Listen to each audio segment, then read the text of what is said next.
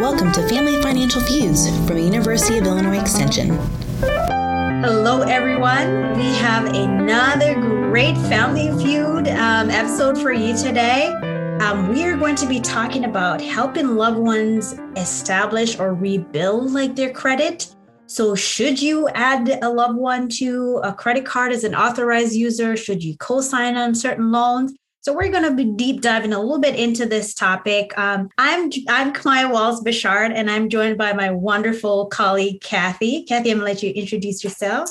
Hi, this is Kathy Sweedler, and I am really interested in this topic. I have real mixed feelings about this. So I think, you know, having a chance to talk it through with you, Camaya, that'll be really great. I think so too. You know, it's, I think this is one of a great one for like our family feud um, focus because when it comes to helping others to establish credit, um, you know, in a household, not everybody might agree on like the approach, but we just wanted to highlight some of the different ways that um, you can explore to see what you will be comfortable with, um, what would work for you and for your family. So we want to talk a little bit about like, you know, being an authorized user, talk about co-signing on a loan, um, and we've talked about co-signing in a lot of our credit presentations, um, but we want to just talk a little bit more about it on the podcast today, and also to maybe even touching a little bit on like being a joint um, card um, joint account holder. So just like different things that you can do to help with like um, establishing credit for for a loved one. So where are we going to begin? Should we should we back up and talk a little bit about? I, I, when I was listening to you, I heard a lot of different words going by. So should yes. we just like define authorized user, joint card user, and then co signing loans? Because I feel like there's mm-hmm. three different levels mm-hmm. there. Absolutely. So when we think of like an authorized user, this is someone who gets added to somebody else's credit card. So you have like the primary card holder, and then that is the person who is responsible for the overall maintenance and of the account, and they might be able to add somebody else to that account. So, say for example, it could be a parent, um, ha- add in uh, like a teen to that account, and of course we'll talk some more about that. But with like your authorized user, um, that's somebody who has some of the privileges of what the primary card holder has, but have like some different responsibilities there. And we'll go into that just a little bit more. Now, when it comes to like co-sign-in, like a co-signer is somebody who um, you are the primary borrower, but a lot of like credit card companies, a lot of um, lenders, creditors um, want you to have kind of like a backup to show that you are going to be able to repay this loan. So a co-signer takes on like the full responsibility as the main borrower, but um, their role is mainly to show like that backup piece with like their credit history along with yours to the lender. So um, they feel more comfortable um, understanding like your overall credit worthiness and just your ability to repay them. When we think of like a joint card holder so this could be um, an account where you know a couple people are on who have like full access to the entire account. So you are going joint, so you're co-owners of that account. So when the lender is looking to um, to lend to you, they're going to pull both of your credit history. So they're going to look at both your credit history, um, all the information you have there, deciding um, whether or not to lend to you. So you both have like the full responsibility of that account. And so if one person uh, maybe defaults on that loan, then the other person, of course, will feel that as well too, because you're joined on there. And another one that we could also touch on um, has to do with like secured credit cards, and we can talk a little bit about that too, because that's also another great way to to help build credit. So we'll talk a little bit more about that. I think what I'm hearing is like one of the biggest things when you're looking at the, all this jargon is who is responsible if the bill doesn't get paid. Yes. So even if you have an agreement with whoever else is on that card, a personal agreement legally, who is responsible? And I think it's really interesting that with the authorized um, user, that's correct me if I'm wrong, Camaya, but that's really the only one where only like if you've got like I own a credit card and I put somebody else on as an authorized user, I'm the only person responsible for that bill. That's correct. Legally. Now, Yes. I might have worked out an agreement Mhm. that somebody else will pay it, but legally it comes back to me. And with things like when you are a joint or a co signer on a loan, then you're both 100% responsible. So, which I think is always kind of interesting because, like, how could you both be 100% responsible? but if that's the way it is legally, is that if one doesn't per- pay, you're not responsible for 50% of that debt. You're responsible Mhm. for the whole thing, even if you took it out with somebody else. And I think that's the kind of the key legal difference here that we have to maybe Yes. pay attention to. I definitely, and we absolutely want to emphasize that. And so you are right. So we can start with like the the authorized user first. But you know, part of this like discussion, you know, with like all our family feuds topic, it it comes from somewhere personal or from a story that we've heard from others who might be interested um, in like different um, um, topics, financial topics. But I have been um, you know, an authorized user on a credit card before. I have had joint accounts. Um, I've co-signed on loans, had co-signers. So a couple of things that have come up with like the discussions with like my loved ones who I've gone into like these arrangements with is again just figuring out, you know, how we're going to manage this, how long we're going to be doing this for, and who is going to be paying for this. Because we have like two people on these accounts whose um, you know, credit history is going to be affected in some way. So it comes from some place, and we think about like why we cover like some of the topics we do. And I I think this is an interesting one. Um, and one that we can, of course, you know, follow up on in the future because there's so many different pieces to it. And like it's like everything with credit, right? Like so many different components to it. And I think this is also like going back to that family feud piece. You know, Camaya, you and I have both, you know, helped others build their credit or have taken advantage of somebody, Mhm. you know, from our family have helped us build our credit as we were going to, you know, young adults or whatever. But interesting enough, when I'm out teaching, what I often hear to, about people when I do this one little activity is don't borrow money or loan money to family. Like, Yes. this is a very Mhm. strong feeling Mhm. out there. And I think it comes from getting burnt, you know, Mhm. from maybe not, you know, from feeling like those informal agreements are going to be, you know, people are going to stick to them Right. and not maybe uh, totally taking the time to think about what's the risk or how am I going to feel if this person flakes out on me. and, um, you know so so i think it's it you know it sounds always sounds so wonderful let's help out people build their Mhm. credit and i like that concept but at the same time i think we you know we need to think, be a little bit realistic at times about what is the capability of somebody to follow through at that point in time in their lives and how am i going to feel if it doesn't work out and i have to bail them out Right. And that goes into so many things when it comes to like caution with these types of arrangements. Because again, with like not one party, when you have an authorized user not having like that legal responsibility to make that repayment, you know, why would you make a decision to go into such an arrangement with someone? And a big part of it has to do with like trust and building up, like having like a relationship of trust and understanding who you're going into business with. Because it is business to some Right. degree even though it's loved ones it's still business. Like who are you going into an agreement with? And why would i choose to co-sign on a loan with this particular person? Why would i choose to add this person as an authorized user? And along with like teaching and hearing some of those responses well too about um like you know with family situations um i've we've also heard like different um, perspective from people who maybe from immigrant families, um, like folks who have had just like mistrust of financial institution and have had like just different issues in the past that has caused them to really have like a very thin credit file. And so they're at a place right now where they're trying to to reestablish that. And they do have somebody in their life who's willing and able to do that.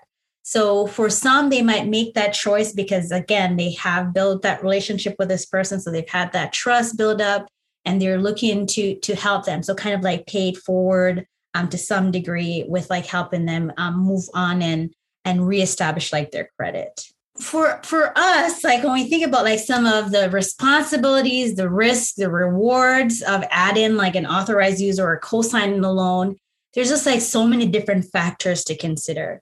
So, you know, we've we've been on co- um, authorized users for a little bit, and I will just continue on for a few more moments because there's some different like nuances when it comes to to authorized users. So again, with like that primary card holder being the main responsible person for that loan, but add in somebody else to help them establish their credit. What does that do for you know both parties involved?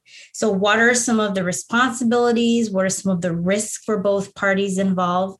And um, you know we've covered a lot of different great topics relating to credit and this one is very interesting to me. I really really like this one because you know I, I know a lot of us we have huge hearts and we really want to make sure that you know we help our kids we help other people in our lives like build credit but when it comes to um, helping loved one in this way, like adding somebody to your credit card, that can be a big deal.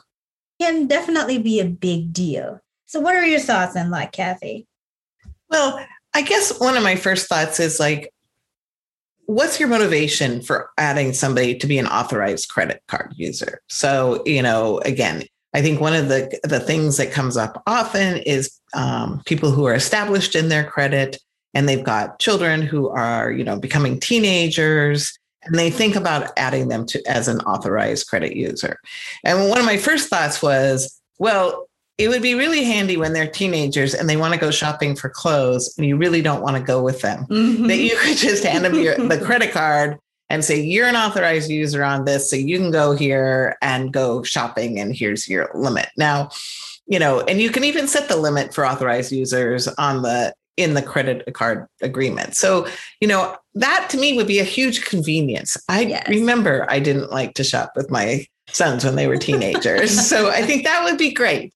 Um, you know, then there's, I've also heard though, like the argument about how to help them build up their credit and their credit history.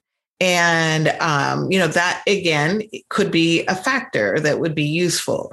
Um, and I think, you know, so there's that factor. Now, I, I think we just need to be careful that we don't expect it to do miracles in terms right. of building up your credit history. Mm-hmm. Um, it might, it'll help a little bit for the first few years. Eventually, you may want to take them off though, and then there'll be a little backdrop on it. Mm-hmm. Um, and then also, I think from the young adults' perspective, you know, they want to make sure that their parents' credit history is going to help them by right. getting off for online credit history. Because if, as a parent, my credit history isn't that good, or I've added one of my ch- children to my um, or another relative to my credit history, my credit card as an authorized user, and then for some reason my credit history crashes, it theirs will crash too. Mm-hmm. Um, so it's not always going to be a pull you up. You got to right. be careful. Uh, it could also take down somebody. So I think these are, you know, just so, so, many different reasons we might think about putting somebody on as an authorized credit mm-hmm. card user. Yeah, so Kathy just right there covered like some of the risk and um, rewards, so some of the drawbacks of like being an authorized user. And again, while there are great opportunities, so the the prospect of helping to like improve like one's credits of both the authorized user and the primary card holder, of you know continue to boost like that credit history. There's also the risk of um, you know if there's like missed payments or other things relating to um, negative actions on that account um, affecting like that authorized user um, quite highly. So just making sure that when you're going into it and lots of the articles and research that we found you know, suggest that, you know, if you're going into this agreement with a primary card holder, make sure it's somebody who has excellent. I saw, saw the word excellent or great over and over. Excellent like credit history um, with like a lengthy credit file um, that you're going on an account with because even though you are the authorized user you, you still want to make sure that you know this choice that you're making even though somebody's doing this for you the choice that you're making um, is the one that's going to work out best for you and you're kind of like vetting each other even if you're a family, just vetting each other just to make sure that um, this is the right decision that you want to make right now. And, and I think the communication piece here can be really mm-hmm. important too. So, you know, it, it sounds simple, but let's say you put somebody else on as an authorized user. Who's respond, who's going to look at that bill every month? Who's going to be making those payments? Is there an amount that you've sort of you know, you know, maybe you have a credit limit of let's just say a thousand dollars because that's an easy number.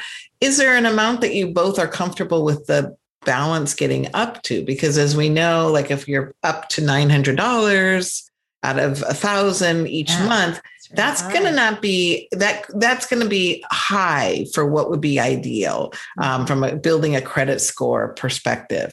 And so what where are you all comfortable? Like am i going to be surprised? Because all of a sudden you know i've got somebody else on my card and then they're like they're charging it up every month but they're also paying it. Am i okay with that? Right. You know and i have found you know maybe this sounds so maybe this sounds like a big like i'm making it into a bigger deal than it should be but whenever i've gone into this kind of an arrangement or something else like this with somebody i write it down as like this is my expectations and then i have them read it over and then we add what their expectations are and then we both sign it and we have a copy.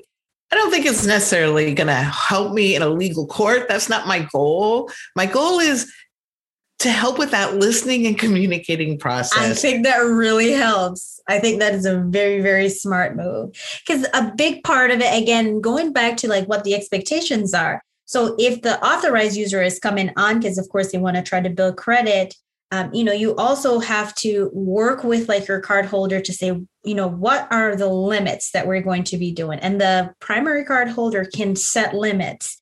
Um, you know, a lot of the articles cover like this fact that, you know, as a primary card holder, you can, for like that card that might be issued to the authorized user, you can work with your credit card company to set a limit on that card. So whether it's you know um, your team that you're adding or somebody else that you're adding that you can determine because it might be somebody who's building credit and they just want like oh you know what? A thousand dollar limit is fine for me right now because um, they don't want to go over that. And you know that's not close to the the overall accounts limit but you want to be able to like set a limit um, if that works out better for you so that you have an idea. So it goes back to kathy's like writing down kind of like that informal agreement piece like okay this is what i would this is the amount that i will never go over this amount. And another piece with the authorized user too like you know as you're going over those expectations if i'm an authorized user on this account and i have the expectation that oh this is going to help boost my credit just a little find out if that primary card's older, find out from them if their credit card company does report to the three main bureaus. So that's TransUnion, Experian, and I'm blanking, Kathy. Um, Equifax. Equifax. I was like, oh no. I was like, I got it. I got it. Um, so report to like the three main bureaus uh, because you want to make sure like that credit card issuer um, reports to those three main bureaus um, with like that authorized user information so that that information is getting reported to like their credit report. Right. And so you need to ask not does that credit card get reported, but will the authorized you will it be yes. reported under the authorized exactly. user's name? Because some credit card companies don't do it that way. And keep in mind when we say you know that it's going to boost a credit score. Again if you go to a lender for like a home mortgage loan or something they may ask that score to be run without authorized users on it. Mm-hmm. and so it's not again it, like there's a lot of you know there's some real pros to being advantages to, for having an authorized user ability but it's not that magic pill that's going to necessarily take your credit score up all that much or make all that much difference over the long term. So one study looked at it and they found that you know you could uh, if somebody already had their credits history going for a year or two and they got added as an authorized user the average increase was like 22 points Mm-hmm. So, you know, you, you know, if there all this communication that we're talking about sounds like a lot of hassle, or you're not just so sure it's going to be positive for both parties, maybe it's not worth it maybe that's not the way mm-hmm. you want to go about building up somebody's credit history but maybe it would be for people Right. who hadn't had any credit history. They did see a bigger increase in the points. So, you know, again, if there's a convenience factor as well as the credit score factor, I think those are both real things. And you know, one of the articles that Kathy and I read too um, came out of the Federal Reserve in 2010. That's a while ago. um, but this, you know, it had like some great information. So it focused on just kind of like the emergence of a lot of company who are offering um, to help folks with like poor credit history piggyback on others. And so, like this Federal Reserve report um, wanted to focus a lot more on, you know, authorized users. What are some of the the helpfulness and some of the drawbacks when it comes to that? And they ran like multiple simulations with hundreds of thousands of individuals um, from one of the studies that they do have, and they looked at multiple demographic factors um, in their analysis of like authorized credit users' accounts. And some of the results that they found um, kind of goes what we were we've been talking about too, like people with like authorized user accounts on their um, record, so like kind of like those primary card holders, on average, kind of experience like an increase, kind of like a modest increase um, in like their um, on their credit files and their credit information. Um, but just knowing that you know it depends on like the length of time that they do have the authorized user on and how that affect like their overall increase in credit and for people who are the authorized user and the term that they use of course is like the piggybacking piece they found that um, the practice of piggybacking credit offers the potential to increase like the credit scores of the individuals who are added as authorized users so it has that potential but like Right. Kathy says over and over, it is not a magic pill. It is not. Um, it's, it's not going to work miracles for you. But just knowing that it, it goes when in hand in hand when you're in that kind of arrangement, that kind of relationship with a trusted person, um, and you're working with them um, to get that established. But just keeping that um, in the back of your mind and knowing that with like this potential to increase like your overall and improve your overall credit what that means for you as an authorized user is as you are going out to seek you know other credit opportunities you might get like lower rates and it might be more beneficial for you but just knowing that even with those benefits that there are drawbacks and being very careful about like the choices that you make for that Yeah. So let me build a little bit off that idea of working with a trusted individual. So there are also the possibility um, to piggyback onto the credit, a credit card of somebody you don't know. And there are companies that kind of arrange this or sell this option. And that you is something to approach very carefully. Mhm. Um, there's a lot of warning signs to watch for. So while it's not, you know, while there isn't anything illegal about adding somebody that's not related to you, if it's allowed by your credit card company, um, there to do it with a total stranger through a, a company, to me, rings lots of bells of warning. yes it does Eh, Yeah. And one of the things is that some of the companies have gotten in trouble for putting out misleading information about how much it would improve somebody's credit score. So just because you hear it doesn't make it so. Mhm. Um, and also, they these companies should not be charging you ahead of time for this. So, you know, you have to really watch where are the fees and how much are the fees. So, when they talk about repairing your credit report, report by adding you, piggybacking you onto a stranger and they're charging you upfront fees, that's a problem. So really be careful about that part. Um, and you know, so these I'm just I'm putting that out because that's really not the focus of what we're talking about today. But I don't want somebody to walk away saying, "Oh, Kathy and Camaya were talking about piggybacking, and look, this company says they can do it for me, even though Mhm. somebody I don't have somebody in my family I want to go to." Again, we're going to move into like talking about secured credit cards in here in a moment, and that might just be a much better option in my right you know, it, it, given if you don't have, yeah. So just something else to definitely consider. So piggybacking is a strategy. It can be helpful within um, from people you know well and things, but be very careful if you're going to have if you're in a situation where you have to sort of buy into it with strangers. Yes, and that's an excellent point. um, and leading into that idea of there are different ways that you can do that to help build like credit. So even if like this idea of like piggybacking on somebody else's doesn't work very well for you, or you're in a different place where okay, you know maybe that would have worked for me a year ago, but like right now I'm at a different place. I'm just knowing that there are other options that you can explore. And so we can talk a little bit about co-signing, but you know, after we go into co-sign and talk more about like the secure credit card piece, because I feel like that's exciting. That's exciting for so for a lot of people who are trying to build credit and they're trying to kind of, you know, do it on their own, on their own terms in some ways.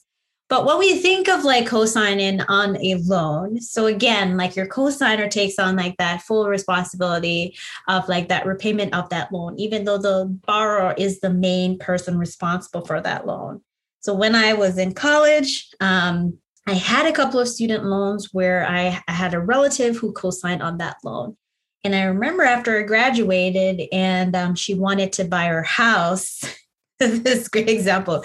Like she wanted to buy her house, you know, but, you know, with like my student loan, of course, it showed up on her credit history. And so um, her mortgage company contacted me and I had to send like a list of my payments. So a list of my payments over the last um, couple of years to make sure that I was paying my credit card, um, paying my, sorry, my student loan bills on time. Um, just the history of that for her. And it's different with every company. Not every company would ask like for all that information at once, um, you know, once they pull her credit report. But just knowing that when you co-sign on a loan with someone, um, how that might affect like your overall like credit information, your credit history. And I know that, you know, I co-signed on a loan too, and it was a definite factor in my credit score as this was a, you know, significant money I owed, mm-hmm. even yes. though I had an informal agreement with somebody else that they would be making all the payments, which they did.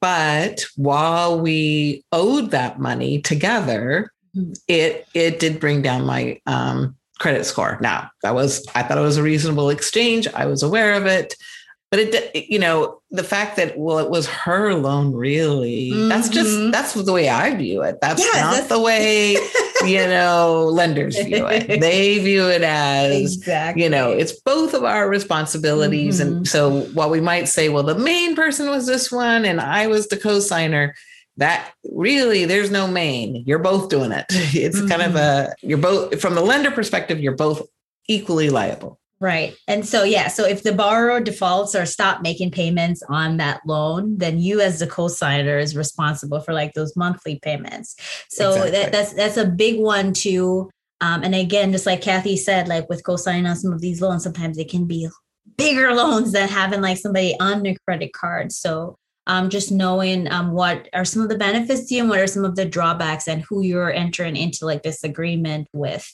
But yeah, and I think student loans are such a great example of that because yes. I think a lot of people have entered into that to try to help people get the student, you know, the private student loan um, mm-hmm. amounts just down or get the interest rates down.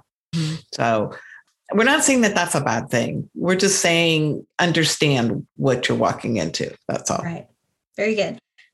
All right, so let's talk a little bit about secured credit cards. I think Kathy liked this one as well too. Um, you know, when we think about like secured credit cards, again, you know, for people with like thin credit files, they want to get like an unsecured card, of course, with like a great limit, so they can, you know, use it to to to buy things when they need, how they need, repay it back, and continue to like build their credit history. But sometimes that's not the case because we have different situations, different things that may have happened in our lives. And we're like, okay, it's kind of like starting over, starting at the bottom just a little bit. And maybe a secure credit card might be an option for you, um, you know, over the other two that we've mentioned so far. So the secure credit card, of course, is a credit card that is funded by like a cash deposit.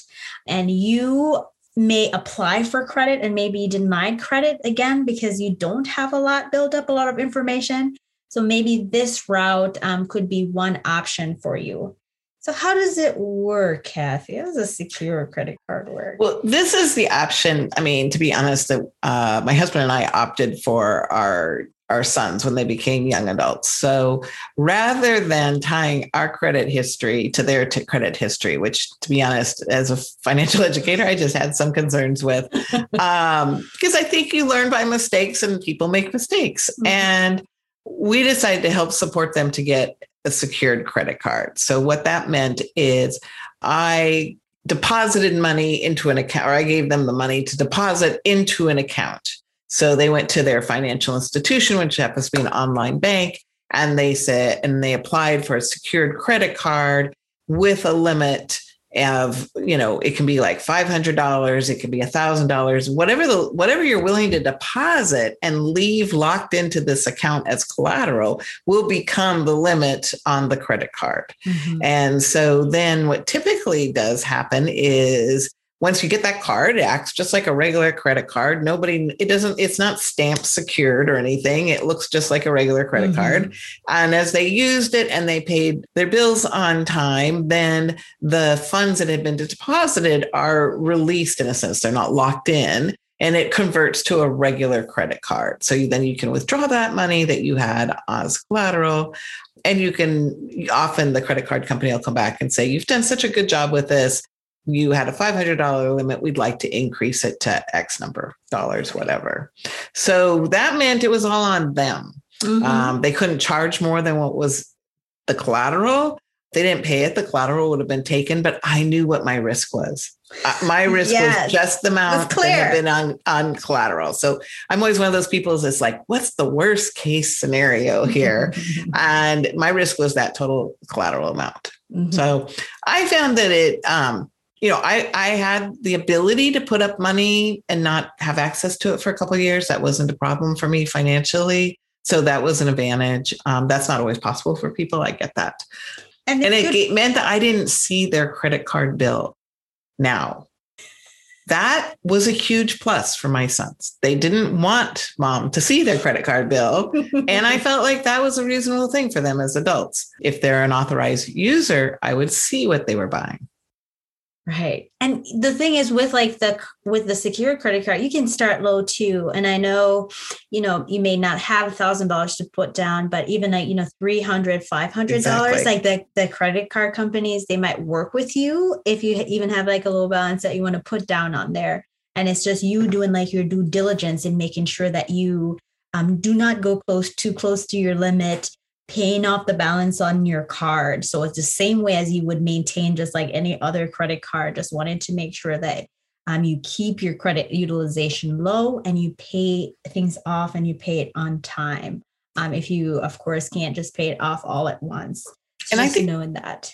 I think this is a great way. If you're a young person or any age and you've applied for a credit card and you've been denied, which happens so much mm-hmm. with our tight credit market and things, um, you know, historically, or if you don't have a job currently, those kinds of things. And then, so you put this money up, it's still your money, it's just yes. locked into savings, but it's there if you need it this is a great way you can can get your own credit card and get started and you're not dependent on somebody else and you know we were talking about this sometimes from like the parent to the child perspective but just as an adult you're not then you have your independence um, nobody else is going to see it. You can build your credit yourself. As Camaya said, use, using it regularly, like you pay for, you know, a tank of gas and you pay it off, or you go to the grocery store and charge your bill once a month and then pay it off. You will build up a good credit history within a couple years. And, yes. you know, it's in some ways, I feel like really one of the simplest routes to build mm-hmm. up your credit history, the less tangled, let's put right. it that way and you know just to share a personal example like i have immigrant parents and that's the route they took. Um you know you know when they first moved to like the us and having like some help from like other family members and helping to establish like the the secured credit card until they eventually went off on their own and have multiple um, ones that are you know unsecured in their name. So it, it depends again on like your situation and risk tolerance as well too for um, the person who's helping you as well as for yourself. Because I'm with Kathy on some of that things, some of those things where I would worry a lot. Um, so just making sure that you are choosing options that work well for you. All right. So I think the last piece that we wanted to touch on, maybe just a little bit, is kind of like the joint account holder. And again, with like, you know, how it differs from like having like an authorized user with like that joint account. Um, you know, you have say for example two people who have full access to like that money Um, I've been joint on an account before where we both have access to that money. And it kind of doesn't matter who opens or makes like all the deposit, just knowing that we're both responsible for, for all of that. And people might have like these accounts for different reasons. So it could be um, spouses having it, it could be helping a loved one again, um, being joined on an account, or it could be even like for estate planning purposes, just different reasons why people might have like these different accounts. So it depends on what stage you are in your life and what are you trying to establish with like these different accounts. But for credit building purposes, the ones that we mentioned before um, are different ones that you can explore. But with like the joint accounts, um, just knowing that with that responsibility piece, it's it's very different from like your your um, being an authorized user in an account. But this one will show up equally on both yes. people's credit histories. There's no doubt about that. Um, and we do know that when they go to figure the credit score, sometimes the person who's the authorized user, it's you don't get full credit in a sense for it. Right. Whereas when you're joint, good or bad, you both get full credit for it. Mm-hmm. So, and you can't the joint user one person can't set regulations on the other person. Right. So it, it's truly joint. You both yes. are. So, so equal access there. Equal access there. So again, I think it's like, you know, having a credit card or access to a loan huge convenience in our society and really makes life a lot easier. Um, we can do many things when we're traveling that are really hard to do without a credit card if we're traveling. There are a lot of good reasons to have access to credit in my mind, but you got to think through like, what's your goal with this? Mm-hmm. What it, why do you need it? And what format is going to best suit you um, at this point in your life? Yes, very true. Well, I think this has been a good discussion. It's one of our short and nice discussions, of course, on like credit. And again, when we cover credit, there's so many different components. So we try to stick to our topic that we're focusing on because there's so many ways that we could go. But just knowing that, you know, if you are someone who is trying to help a loved one to, to rebuild, to establish credit, knowing that you do have different options. And when you're entering into like these types of whether it's formal agreement like with a joint card joint holder of an account or uh, more of an informal one like uh, you know having an authorized user just making sure that you are entering into this agreement with somebody who um, you can trust somebody who you have built a rapport with and have had like a relationship with to understand that you know, if push comes to shove, even if this person's situation has changed, they're not just going to ditch me and, and, and not say anything or not try to work through this with me. They're going to be there to help me through that piece. Um, you can also think about just like your financial situation, like what effect is it going to have on you long term, short term? And I like that Kathy said, you know, sometimes I'm like, she goes to that place where she's thinking, you know, what's the worst that could happen? So sometimes it's okay to go there and to think to be like, okay, in the long term, I know that, you know, you know, I want to, of course, be saving for my retirement and I don't want any of the agreements that I have to kind of jeopardize that in any way or affect that in any way, or any other big financial or small financial goals that you might have. Just thinking about that piece. Um, and again, you know, when it comes to like family feuds, Everybody might not agree. I know that my partner and I do not agree on everything when it comes to joint accounts or having like authorized users, but we try to we try to talk through it and understand from each person's perspective. So just understanding what your responsibilities are and those risks and rewards from those. And I guess the one last piece to um, you know, with talking about all of these you know, knowing again, and I'm going to say this because I've said it a couple times, like knowing that you have different options when you're trying to help a loved one. So consider like the role you will play again, your risk tolerance, your money personality, and of course, like your overall personal goals as things that you want to accomplish and how um, these arrangements, agreements are going to affect that. Well, you know, and just one more thing I got to, you, as no you're talking, I was thinking about, you know, when you're talking about money personalities and values, you know, I really value independence and I always have. You know, if you ask my dad, he'd say I, I, as a teenager, valued independence a little too much. But, um, but I, for me, as a, you know, as I've became a financial adult, that independence factor is really high for me. And so you know, if even when you're in a relationship with somebody, you know, a partner or a husband or a wife or what, however, it, you may want to really think about do you have your own credit history? Mm-hmm. And that involves, that may involve not being always an authorized user on somebody else's credit. So while the convenience is the same right. to be an authorized user versus joint, you're not you're not building the same credit history there. So mm-hmm. when you get to that place where you have that freedom financially and you can get, you know, your own credit card and make the other person be joint, think about that. Think about doing that. Excellent point. And Kathy did a wonderful job leading one of our um, Family Financial Feuds podcasts on financial equity that we did last year. So if you want to explore that one, that's a, a great one that just kind of reinforced the points that she just made as well too. Well, it's been such a pleasure talking to you on this um, topic, Kathy. Yeah, um, we really. This is like credit. I, you know, I love talking about credit, and it's um, one that is very complex. But of course, we try to break it down. So we hope that um, you know, this has been beneficial for you because we have a lot of fun covering topics. Thank you for bringing up this topic. I think it was a great one. Yeah. Thank you, everyone. Until next time.